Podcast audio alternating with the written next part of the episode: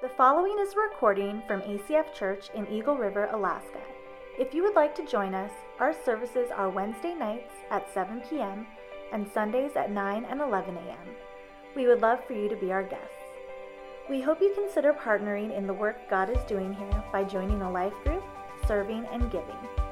If you would like to give financially to the mission of ACF Church, you can safely give by texting the donation amount to 907 341 4213. Now prepare your hearts to hear God's word.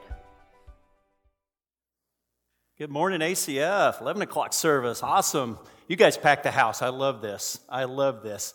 I'm Danny Vinhouse, and I'm going to be bringing the word today. Uh, I'm one of the elders here at, at uh, ACF, and uh, soon to be on staff in about a month. And uh, yeah, well, thank you. I'm excited. I am really excited. So, uh, but before we get started, I want to have like a yay God moment. We had uh, baptisms over the last couple of weeks, so hopefully you guys were, were here to see all that. And maybe some of you guys were in here that were baptized. Uh, when we started a couple of weeks ago, I'd said on a Wednesday night that we had about four baptisms, and I was like, you know, God, it'd be really cool if we could have 40 baptisms over these next two weeks. 40 baptisms. And I thought that'd just be awesome. So the last day, the last Sunday we had, last Sunday, we had 39. And I was like, I was like, that is so cool. And then we, I had counted wrong, and the number came back. It was actually 40. So God is so awesome. Let's praise Him for that. It's really cool. Yeah. So 40 baptisms, and you know, me, I love baptisms, and I love serving when people are doing it, and I'll just hang around just to see people come out of the water. You get some people that come out, you can tell they're like freezing, especially when the water by the second surface, it's really cold. They come out, they're like, you know? But then the then you have the other people that come out and they're pumping hands in the air and praising god and you just see this joy on their face that they are just happy to be professing christ to you guys to the public. And that is just really cool. So if you haven't got baptized we'll have baptized baptisms in the future. So make sure you're looking out for those if you want to do that. So so the last few weeks we have been going over a series called Blind Spots, and we've been working through the uh, book of Ephesians. And we talk about blind spots, uh, and in particular about our identity in Christ. And when I was thinking about blind spots, when Brian brought that up, I was the one that always jumps out at me is the blind spot when you're driving, right? You got the blind spots on either side of you, and it's always something you always got to look and make sure that there's something not right there in that blind spot before you change lanes. Well, back a few years ago about an 04 Chevy, and they have they already put the little blind blind spot mirror in the corner. It's a little curve thing, and it's it's kind of annoying though. It took me a long time to get used to it because I'm sitting here looking at it, and you can see cars coming up in the big mirror, and then they're all of a sudden the little mirror, and then they're back in front of you, and you just and you're you're just like, man, this is really freaking me out. I can't get used to this. I don't know where this car is at, right? And I think that's the way it is with blind spots with us sometimes. Is first it's hard to acknowledge we have them, and then, second, it's hard to make sure that we see them in the right perspective, that they don't get in, that we see them for what they are, and they don't get in the way of the big picture. So that's what I think is a, as a blind spot. One, on a personal example, though, uh, I used to work in ConocoPhillips, uh, downtown Anchorage, and uh, in the office, and I had a um, office that was where two halls came together, and they went into the elevator lobby. So I had a lot of traffic go right by my office.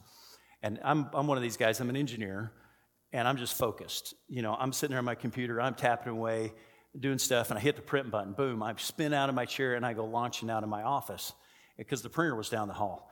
And invariably, I had a number of near misses, almost taking somebody out as I walked into the hall. Well, one time I didn't have a near miss. I took a gal out.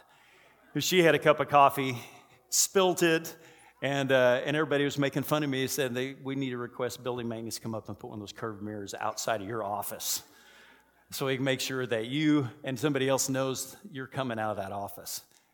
And for me, that's, a, that's just a funny example of a blind spot that, uh, that I have. So today's message is Can we know God's plan for us? Can we know God's plan for us? And we're going to do this a little bit differently. I'm going to do this in the context of the gospel. Because the gospel wraps up our identity, but also kind of hints at, or doesn't hint at, it tells us what God has planned for us. The word uh, gospel comes, it means good news, but it comes from the word euangelion, which we get the English word evangelical. And the reason we're going to talk about it in the context of the gospel is most of you may think, well, I've heard the gospel. I know what it is. It's about Jesus Christ being saved from his sins. But I think a lot of times is that we don't understand the complete gospel of what it's all about. And it's all centered around Jesus Christ. And we need to have that understanding so we can go tell the world. We need to give the complete picture to the world so they can have hope when they don't have hope. And so as a church, we need to understand that so we can take it out into the world. So before we get started, let's pray, and then we're going to jump into Ephesians. Gracious Father, thank you for uh, just another great Alaska day. Spring's coming on us, and we just look, get to look forward to summer and the sunshine and the fresh air. And uh, I just pray, Lord, today that we just come in and uh, we just have a just take a fresh look at your word, Lord and that we put away distractions, we put away anything that happened this morning, this weekend that might just take us away from you and focusing on your word, Lord, that those would just be put in the back of our minds and that we would just uh, be open to your word today, open to it, that it would change our hearts and, and to, to make us the more look like you. In Jesus' name, amen. Okay. okay, guys, so if you'd open up your Bibles, we're going to be in Ephesians. If you don't have a Bible, there's ones in front of you. You can look on the ACF app, there's a Bible app in there or download one. Uh, I use U YouVersion is the one that I use, and uh, it'll be in ESV. That's the that's what we have in the Bibles and uh, in the ACF app. So uh, we're gonna. I can give you a little bit of context though first for Ephesians. Brian's talked a little bit about this, but Ephesians was written by the Apostle Paul. Uh, he was in prison at the time, and he wrote also Colossians and Philemon and Philippians at this time. It was about 60 A.D and he wrote to the church in Ephesus, which is a port on the western side of Turkey on the Mediterranean, so northwest of Israel. So that just kind of paints a picture to where to, to the place who wrote it. Uh, the letter, most scholars believe that was written was highly circulated around to the churches because it only it only claims the title to, to Ephesus at the very start. So this one was more than likely was circulated to many of the churches and it has a lot of foundational truths in it. So you can understand after you read through Ephesians, that's why we feel it's a really important book to bring out right now. It's because it does lay a lot of groundwork for our faith. So without further ado, we're going to go ahead and read 1 through Ephesians 2, 1 through 10, and then we'll start breaking it and unpacking it. So, and you were dead in the trespasses and sin in which you once walked, following the course of this world following the prince of power of the air, the spirit that is now at work in the sons of disobedience, among whom we all once lived in the passions of our flesh, carrying out the desires of the body and mind, and were by nature children of wrath like the rest of mankind. But God, rich in mercy, because of the great love with which He loved us, even when we were dead in our trespasses, made us alive together with Christ. By grace you have been saved, and raised us up with Him, and seated us with Him in the heavenly places in Christ Jesus so that in the coming ages he might show the immeasurable riches of his grace in kindness towards us in Christ Jesus. For by grace you have been saved through faith, and this is not your own doing, it is a gift of God, not a, not a result of works, so that no one may boast. For we are his workmanship, created in Christ Jesus for good works, which God prepared beforehand that we should walk in them. Okay, so we're going to we're going to start with the first three verses, and I'm going to read that back over again just to kind of emphasize some, uh, some of the terminology and the words in there. So, and you were dead in the trespasses and sins in which you once walked, following the course of this world, following the prince of the power of the air, the spirit that is now at work in the sons of disobedience, among whom we all once lived in the passages of our flesh, carrying out the desires of the body and the mind, and were by nature children of wrath like the rest of mankind. So that first part there is you were dead in your trespasses and sins. So when it talks about this being dead in our trespass sin, we are set apart, completely separated from God. We are dead to God. We are dead to Him. And we are just walking in what we know is around us and our sin and our trespasses. A couple years ago, we had a series for Easter that was called Walking Dead. Who, who in here is a big Walking Dead fan? Okay, there's a few. Okay. I, me, I, I, I kind of watched a little bit of it. My wife loved it, and uh, she was an avid watcher. But I never could get past the fact when you get you're sitting there and you're walking by, all you hear is this uh, all the time, and it just drove me nuts. I couldn't. So it's like I never could go watch it because it's like, well, half the time it's just these guys walking around just making these weird noises, right? You know. But I kind of, but it kind of when we did the series for Easter, it kind of made a, a cultural context made a lot of sense. Is that when we're separated from God, is we are kind of like walking around like zombies. You know, zombies just want one thing; they just want to eat, right? And we have desires too. We just do what's good for us, you know, what, what makes me happy, what satisfies me, that's what I'm going to do. So we're kind of like that when we're separated from God. We're just walking dead. And I just love that it also calls us sons of disobedience, which is pretty strong. And then the last is children of wrath. And uh, children of wrath, if you want to pop that picture up there, Brandy. So, so this is not what it's talking about. It's not talking about angry children. Now, we all, if you're a parent, you have angry children that probably are like this sometimes. And I have a 12 year old. when I see this, it, it, he's just like this. Ever since he was tall enough to like punch and swing a fist, he's always been hitting on me. And he's getting to the point now where he's starting to hurt a little bit. So I don't know how much longer I'm going to be going before I'm going to have to shut him down because he always lives to hit me right in the kidneys. But, but uh, no, what this is talking about is not angry children. What this is talking about, God's wrath on us. So we're dead to Him, we're sons of disobedience, and we're just children that His wrath is on. So, not a pretty picture, is it? It is not a pretty picture. Psalm 51 tells us that 51:5 Behold, I was brought forth in iniquity, and in sin did my mother conceive me. In sin did my mother conceive me. So, and Paul talks about in verse 3 we all once lived there. So from birth, we all were there. We all. I was there. You were there. We were all there. And then it goes on to talk about what are the things that influence us when we're, when we're separated from God. There's three things that it talks about in there. We're going to talk a little bit about them. Is, is one is the world, the world around us, how it influences Satan, is the next, and then our flesh the three things that influ- influence, that have a lot of influence over us when we're separated from God. So when it comes to the world, what is the world? The world is the culture around us. It's the standards that society sets, and it may be a little bit different if you're in the U.S. and maybe a little bit different if you're in South America, Japan, wherever that may be. It's the culture around us that sets the tone for some of the things that we think are okay. And when I looked at this, you know, in our U.S. culture, what are, what are some of the things that the world says that are okay, but God says are not okay. And the, the two or three of them that come to mind for me was the sex, money, and freedom. And when you know when you look at sex, the world says you can have sex with anybody, anytime, anywhere you want, kind of mentality. And God says, no, that's not my plan. I created sex. I have a, I have a beautiful plan for sex. And you know, for me, that is, it's like, yeah, it's like I'm sexual sin, that's me. I don't know about you guys, but in the past for me, that was the world was strong for me, tempted me in that area, very strong. Um, how about money? How about money? The world says, have a lot of it. Do everything you can to get as much money as you can, and then turn around and go buy a whole bunch of stuff. My question for you guys is when you buy a whole bunch of stuff, does the stuff own you or do you own the stuff? Who owns who? That's the question I always have to continue to ask. If you've ever been to my house, I got all kinds of junk and crap. so I have to constantly remind myself it's like, does that stuff own me or do I own it?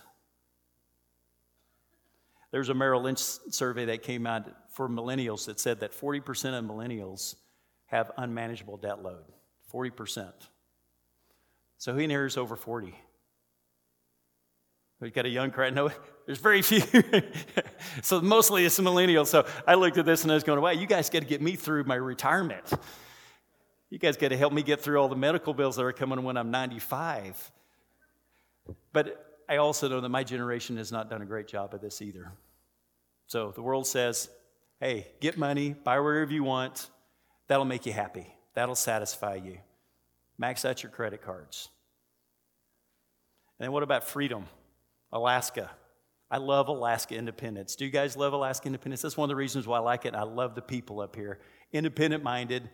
If you step on my property and I don't know you, you're going to get met with a gun and possibly a dog, or both, right? That's the way Alaskans love their property, they love their independence, And I love that because it's, it's people that it's like they want to pick themselves up by the bootstraps and they want to get her done kind of mentality. And I like that and I appreciate that and respect it.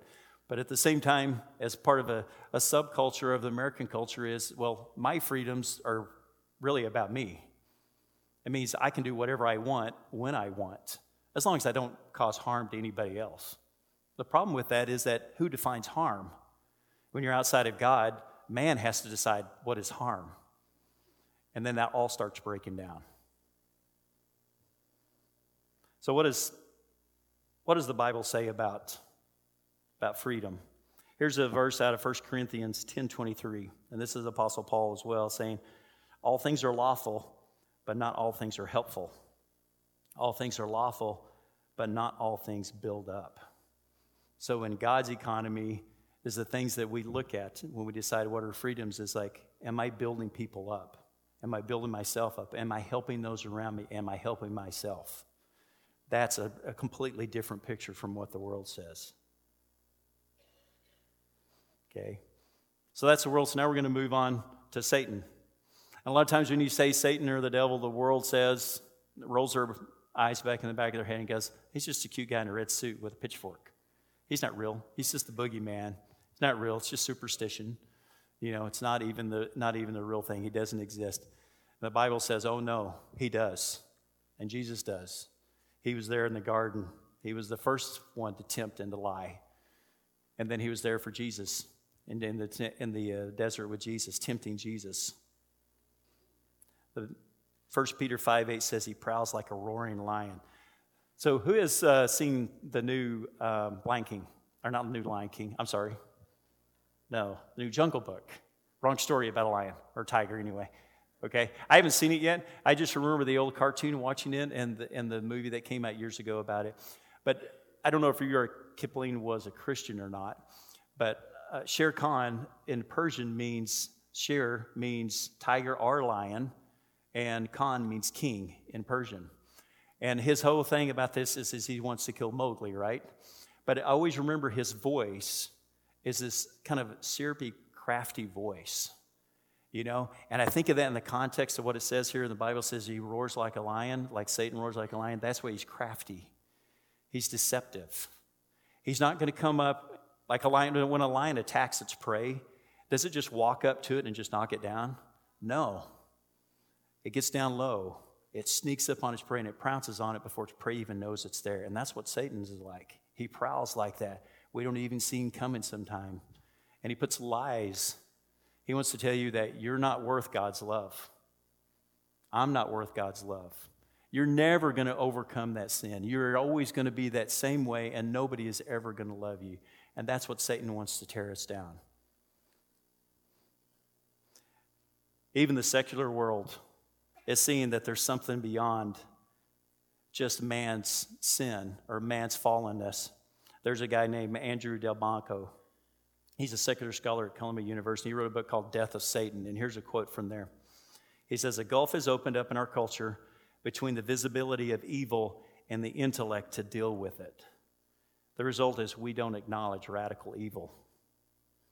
And he said, rationally, we cannot attribute anymore these social ills to social conditioning or psychological problems or deprivation or upbringing or whatever. When you have genocide and Holocaust going on and young girls being taken away from their villages and sold into sex slavery, they can't explain why man would do this. There's an evilness that can't be explained. And that comes from Satan. And then, third thing is passions of our flesh passions of our flesh, carrying out the desires of the body and mind. That's the third thing that influences us. And you develop habitual sin through that. I do. I've got habitual sin. I was 31 when I became a believer, and I still had all that stuff that was in my flesh, all those patterns of habits that are there that just keep wanting to come up, and they're going, that's how I used to get my, used to get my kicks, you know? So I was an engineer for 28 years in ConocoPhillips. 28 years. I went into an office, did a little stint on the slope. But 28 years, I drove in every day and went to the office. And when I decided to resign and Brian offered me a job here at the church, I said, Brian, I go, I need three months off. I need three months where I can just like reset. I can walk away from that, walk away from all the habits I had, how I dealt with people, and I know good and bad ways, how I dealt with situations, how I responded when I was, if I was defensive, whatever it was, I knew I had patterns that I had to develop to protect me. And I did not want to bring them to here. And sometimes what you have to do is you have to stop and you have to sit back and you have to take reassess where you're at. And that's what I wanted to do. And I tell you what, it's been it's been tough. I don't know about you guys that are retired, but it's not easy. I, so I've been uh, been out of work. I've been out of work, so I can say I'm unemployed for two months now. And uh, it's interesting. Is it's kind of like you feel like you won the time lottery. You know, when you win the big lottery, everybody calls you about wanting money. Well, now it's the time lottery. It's like, hey, he's got all kinds of time. He's retired. So I found myself really busy and really tied up. And so what I've learned to do is I've had to exercise the no muscle a little bit and just go, no, I can't do that. You know, I mean, I've got the it's rebalancing of my life right now. But it's been good because I think I've seen now that I'm changing my routines and hopefully changing my habits to where I can come here with a fresh perspective. And so these are areas of influence before we know God, but there's still areas that can attack us when we, when we come to Christ. Satan's going to tell you that no, you're not worthy just because you think Christ, you're in Christ. No, not really. You're not worthy. The world says, oh, you don't need all that stuff. We got all the glitz and glamour that you can get all the satisfaction from. And then you have all the flesh that keeps telling you, no, I want to go back to what I used to do. I want to go back to what I used to do. So the main point is here is that the gospel is acknowledging you were dead. First thing in Ephesians, the acknowledgement that you were dead. You're separated from God. So now we're going to move to verses 4 through 7. But God, being rich in mercy, because of the great love with which He loved us, even when we were dead in our trespasses, made us alive together with Christ. By grace you have been saved, and raised us up with Him, and seated us with Him in the heavenly places in Christ Jesus so that in the coming ages he might show the immeasurable riches of his grace and kindness towards us in Christ Jesus. You see those first two words in there? We talked about in the first three verses, you're talking about sons of disobedience, child of wrath. You just go about your own way, do your own thing. Pitiful, right? But then there's a shift. But God. This is huge. But God rich in mercy, but God. Not what we do. God's going to take over now. And this is a big deal because it tells us that we have hope and we have a God that doesn't give up on us. Even though we are turned away, we go about our own way, God has not given up on us and He's got a way, He's got a plan. And it tells us a little bit about God's identity, too, right? It says, God rich in mercy because of His great love. And in His kindness, He's going to show us riches of his grace and kindness towards Christ. So he's merciful, he's loving, and he's kind. Those are attributes of God. He just doesn't show them off every so once in a while. They are part of his being. And he's going to pre- he's going to make us a part of that. So you get this, guys? We're shifting from what we were doing, and then God steps in and goes, No way, I've got a better way. I have a better way. In verse 5, it says, Even when we were dead. Even when we weren't thinking about him, God has started a plan, even when we were dead. So in the past, he's got a plan even before you and I were born. God has a plan. In verse 6, he says, made us alive and seated us with him. Now he's talking about today. Right now, when you accept Christ, you're made alive again. You're not dead anymore. And then verse 7, he says that in the ages to come, now he's talking about the future. So you got past, present, and future. That sounds like a plan for, doesn't it? That sound like a plan? It sounds like God has a plan. He reaches into the past, He's in the future, He's in the present right now, and He's got a future for you and for me and for the church. Brian had talked about in the uh, uh, chapter 1 about the exceeding riches of his grace. And it talks about here the immeasurable riches of his grace. And I laughed because I'd heard that at one of the life groups. There was the image was you know, Brian's talking about buckets of grace, pouring buckets and buckets of grace. And so the, eh, one of the guys at Life was talking about it's like taking a shower and you're just lathering all up, all over yourself with soap of grace. You're just this water and soap coming down. It's like this, it's like this lavish in grace. And it says immeasurable and exceeding. It, it means we don't have a full concept of grace. It is so huge. I don't have a full concept of it. I'm waiting until next till I get to heaven to ask God, okay, show me this complete grace because I don't get it because I'm supposed to be doing something in this, right? Aren't I supposed to be a part of this? And God's got the grace part figured out, a gift that we don't deserve. And that's hard to comprehend sometimes, right? So for me, this tells me that God is a God of momentum, past, present, and future. He is a God of momentum. He is a God on the move. God is always moving. And what we need to be doing is looking to see where He's moving. Where is God moving? You know, there's a, there's a lot of wealthy guys out there, as an example, not like the Bill Gates inventors that have come up with a great idea and sold it and made billions off of it, but there's guys out there that are more anonymous that have made a lot of money and they made it quietly, and all they do is they just lurk around and see where money's moving. Trillions of dollars moving around this place every day, and they just jump in and they find out where the money is moving. And that's kind of where we, where we kind of need to be. We need to think about looking around at where's God moving? Where's God going? And then jump on the train with Him. We had a leadership meeting a, uh, a couple of weeks ago, and we were talking about this, about this, uh, about momentum. And we were talking about how you can create momentum, or do you want to harness momentum? You want to create it, or you want to harness it? And we were talking about seeing where God is moving and then jumping in with Him and harnessing it where it's already moving. Because sometimes when we try to create momentum, it's about us. God may not be in it. We're trying to create something that was never intended to be there in the first place. And sometimes what we need to do, we just need to be looking to see where God's moving. And that's what we want for ACF. ACF, we know that there are seasons of change because we know that a lot of people in here, a lot of military people, there's a lot of jobs up here where people come and go all the time. And we need to be adaptable and we need to be see where God's moving and we need to adjust. And those seasons are a good thing. Sometimes they have to change. So the main point here is the gospel is about a God who revives the dead. It's God who's on the move. It's a God who makes the dead alive. And now we get to the high point.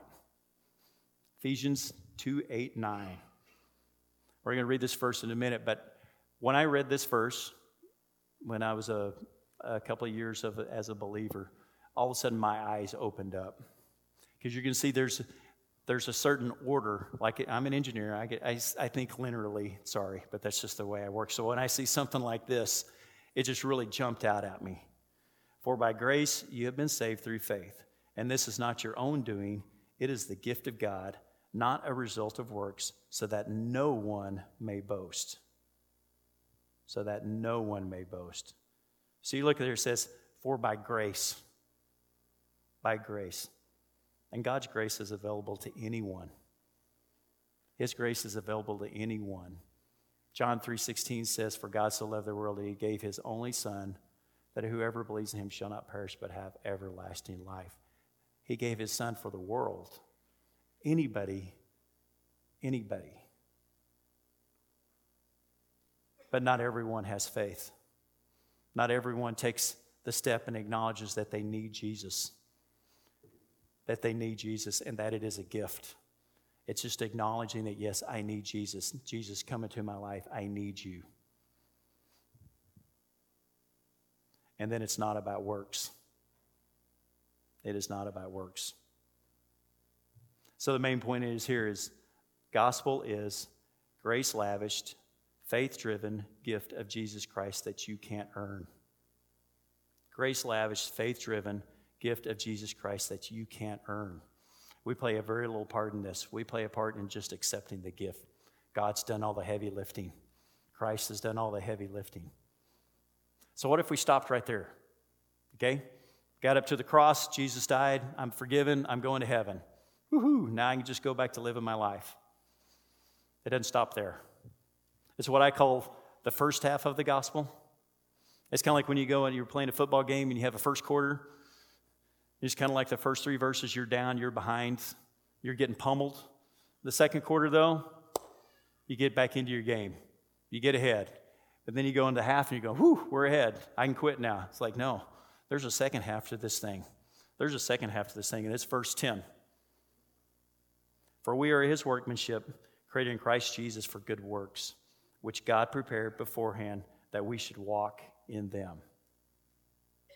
So when we look at that, it's like, okay, I'm saved, then what? I'm saved, then what?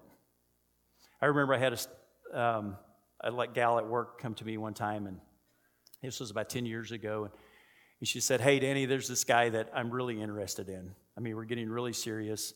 And uh, she goes, But he doesn't walk with Jesus. And, you know, I've had talks with him, and I, I just, before we get married, before we go any further, I just want to know that he's, he's a believer in Jesus like me. And uh, can you talk to him, to have lunch with him? So I said, okay. So I had lunch with this guy and had no idea what I was going to say. Never met the guy before in my life, but I did it out as courtesy for her. So I talked to this guy and talked about how, you know, Jesus, what he meant to me in my life, what he had turned my life around, and, and how important he was to me. And he just kind of sat there and listened, kind of nodded his head, and he goes, okay. He goes, he goes, that's good for you. He goes, I don't need a crutch. He goes, I got a good looking girlfriend. You know, I got my health. I'm athletic. I go out and I hike, I fish, I fly planes, I got boats. I got a great business. This guy was making money hand over fist. He goes, I got great friends. I got friends all around me. He goes, Why do I need a church? Why do I need Jesus? And I was like, So I talked to him a little bit more, and we kind of split and went our two different ways. She eventually married him a few years later. I have no idea whether he came to faith in Christ. I haven't, I just don't know. But I wish what I had done was I had asked this question, and then what? Okay, so you get down, you get married. What if you have a family? And then what? What if something happens to one of the kids? What if your wife decides to leave you? What if all of a sudden you get in an accident and you're not athletic anymore and you can't get around? And then what? And then what? Because then that's when you got to start thinking about I'm fallible. I'm fallible and I don't have all the answers. And I wish I'd done that. And here's where the gospel is like when it talks about the first half that you're saved, it doesn't stop right there with Jesus on the cross. He's not on the cross anymore, He's risen. He is alive. And because He is alive, now we can be alive in God. We can be alive. So we have a new identity in Christ. It says they're created in Christ Jesus for good works. Meaning there's some work to do. There's some work to do. But it's good stuff. It's stuff that God has purposed for you to do. He prepared them beforehand that we should walk in them. But here's the other thing.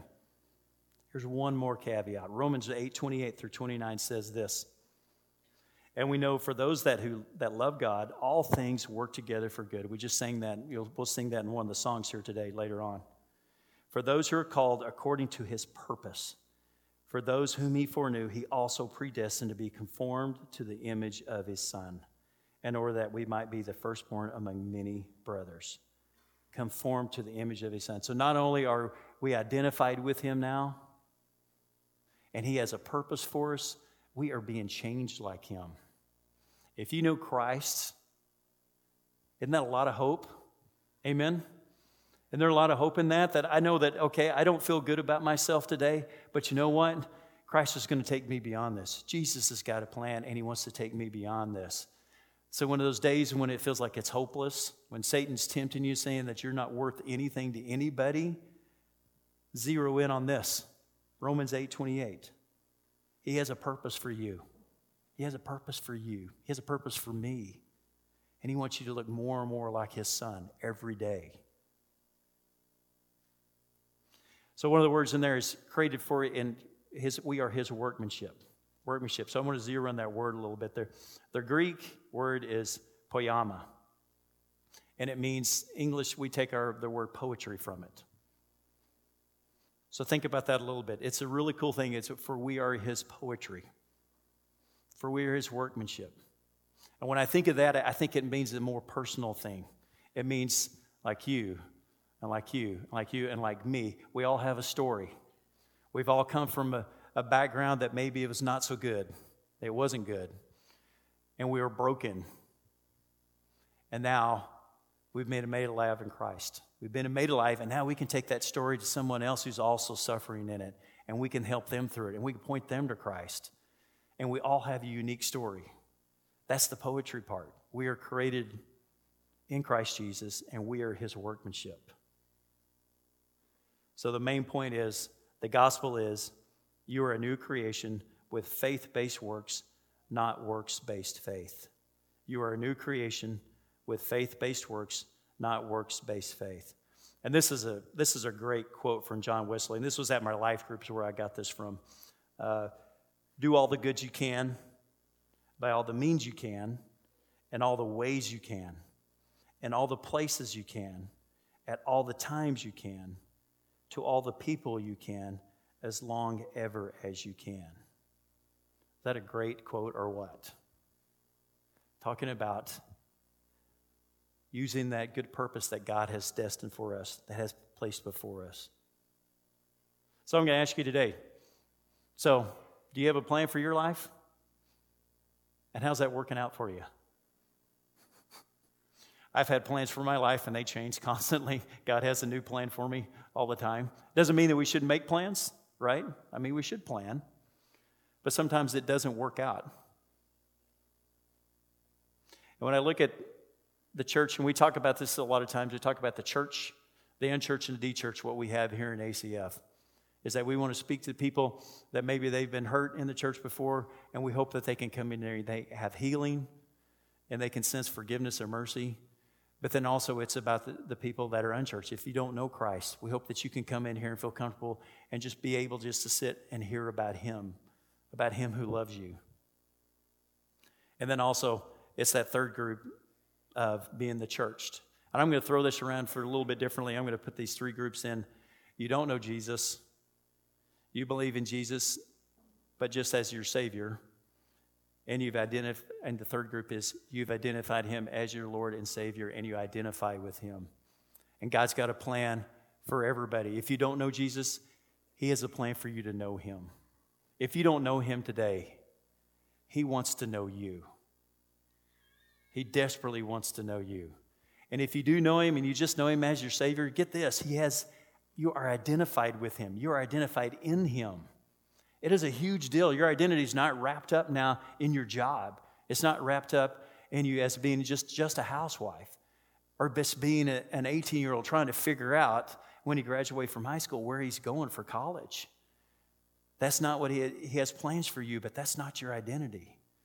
And if you are the you are the group that understands that, that He has a purpose for you and he, you're identified with Him. We have work to do too. And it's good stuff, it's a good purpose, it's good works He's prepared for us beforehand.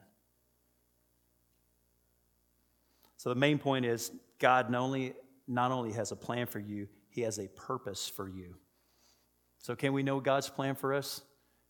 We can know that He has a purpose for us. And so when you look at our, your former identity, my former identity, and my new identity in Christ, verse 1 says, You were dead in the trespasses and sin in which you once walked. And now we have good works that we should walk in them. So you're walking dead, and now you're walking in purpose. And you might say, Danny, how do I know what my purpose is? How do I know what God's plan is for me? And I don't have the answer for you. I don't have a nine step program that leads you definitely to where He wants you to go. I don't have that. I can give you some examples and some illustrations here to help you with that. That's what we're going to do here uh, as I close. Um, I remember a long time ago that we lived in Eagle River here about 17 years ago, and my wife Carolyn was getting kind of restless. And I was kind of just wondering, what, why was she getting restless? She just seemed not at ease where we were living. And uh, she said, I think we need to move. There's houses going in around here, there's, there's lots of people, and there's the traffic's getting bad, and it just, it just seems like we just need to move. I don't think this is where we need to be. And I was just like, I don't want to move. I hate moving. I hate it. I hate dealing with two houses and I hate moving all of the junk we have. And at that time we had six kids and we had a lot of junk. And they were small kids too. And I decided, it's like, you know what, not now, not now. Well, a few months later, she comes back to me. She goes, Well, she made another stab at me. She said, I was reading in my devotion this morning. Here's what it said Psalm 37 4. Delight yourself in the Lord, and he will give you the desires of your heart. And she goes, I think God is calling us to move. So, what do you think I did?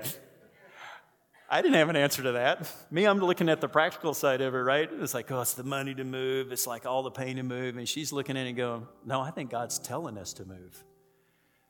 And so uh, when I look back at it now, she was right. You know, so sometimes when we, we, we want to take the practical plan and we want to move forward because it just makes sense, sometimes God wants us to take a side path that doesn't make sense. But we got to be listening to it, listening for that whisper.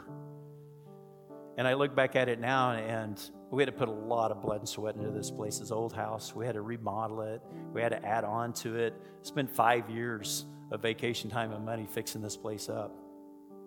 And when I look back at it now, it's kind of like you would think that, oh, yeah, my identity is wrapped up in this place. It's like, boy, I can't let forward, let anything happen to it. I'm kind of like, eh. It's like if it burned down tomorrow, as long as none of my kids are in it, or my wife. Um, I better mention that too. She's not here today, so I can get away with that.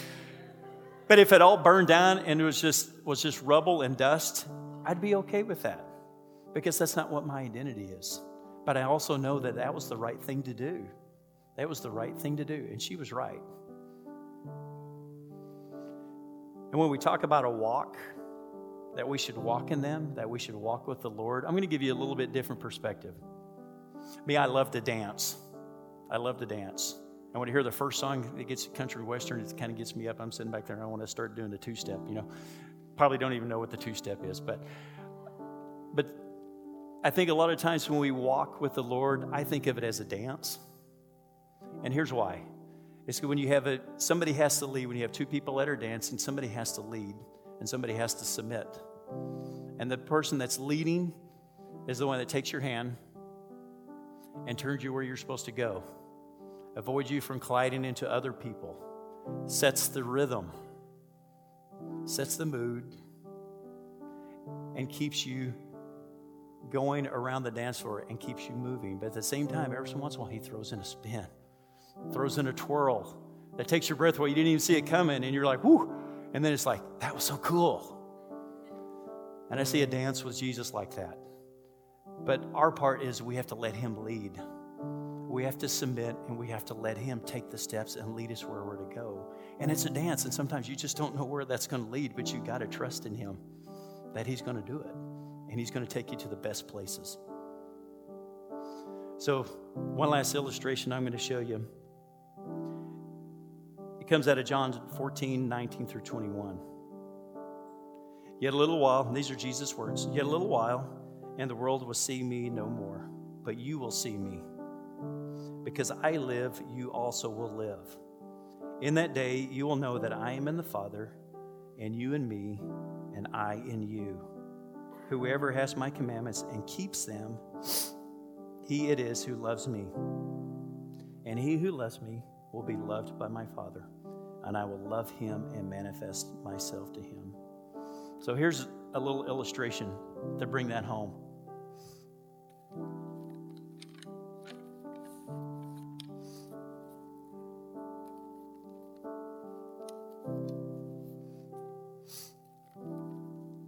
So here's Danny.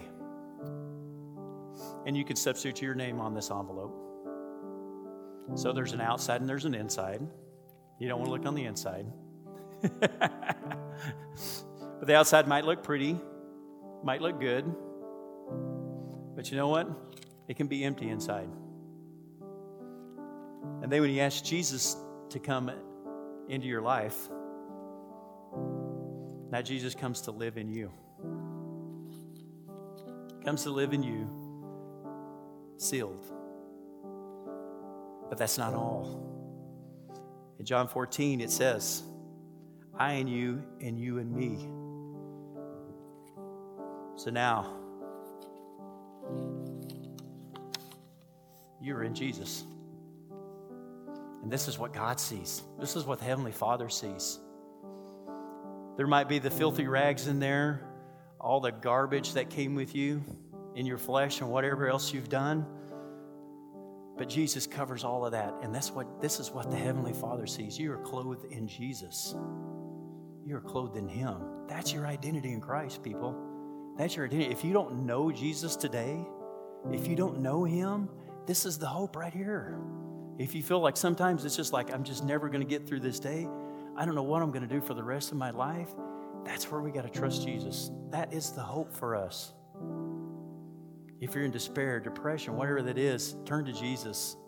Give Jesus a chance. And we'd love to walk through you, walk with you through that. As we close in prayer, I want you guys just to remember one thing it's all about Jesus. It's all about Jesus. Let's pray.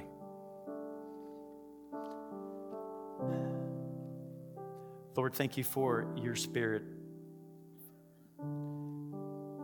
Thank you for how your spirit moves in our hearts and turns us toward you because we don't have we don't have the ability to do that. You turn our hearts and minds to you and we cry out, Lord, we need you. And you're merciful and gracious and loving and you will lift us out of the mud and mire that we're in, and you lift us up into heavenly places. That is so beautiful, Lord. And Lord, I just pray that we would submit to you and you would just lead us, and that we would just follow you out of obedience because we love you so much, and we know that you have awesome things in store for us, and you're a God that continues to move. You're moving everywhere, and that we would just be motivated to jump in with you and just see where you take us. That's exciting, Lord. We want to be excited about where you take us. And I just praise you in this day, Lord, and I just praise you for your word. In Jesus' name, amen.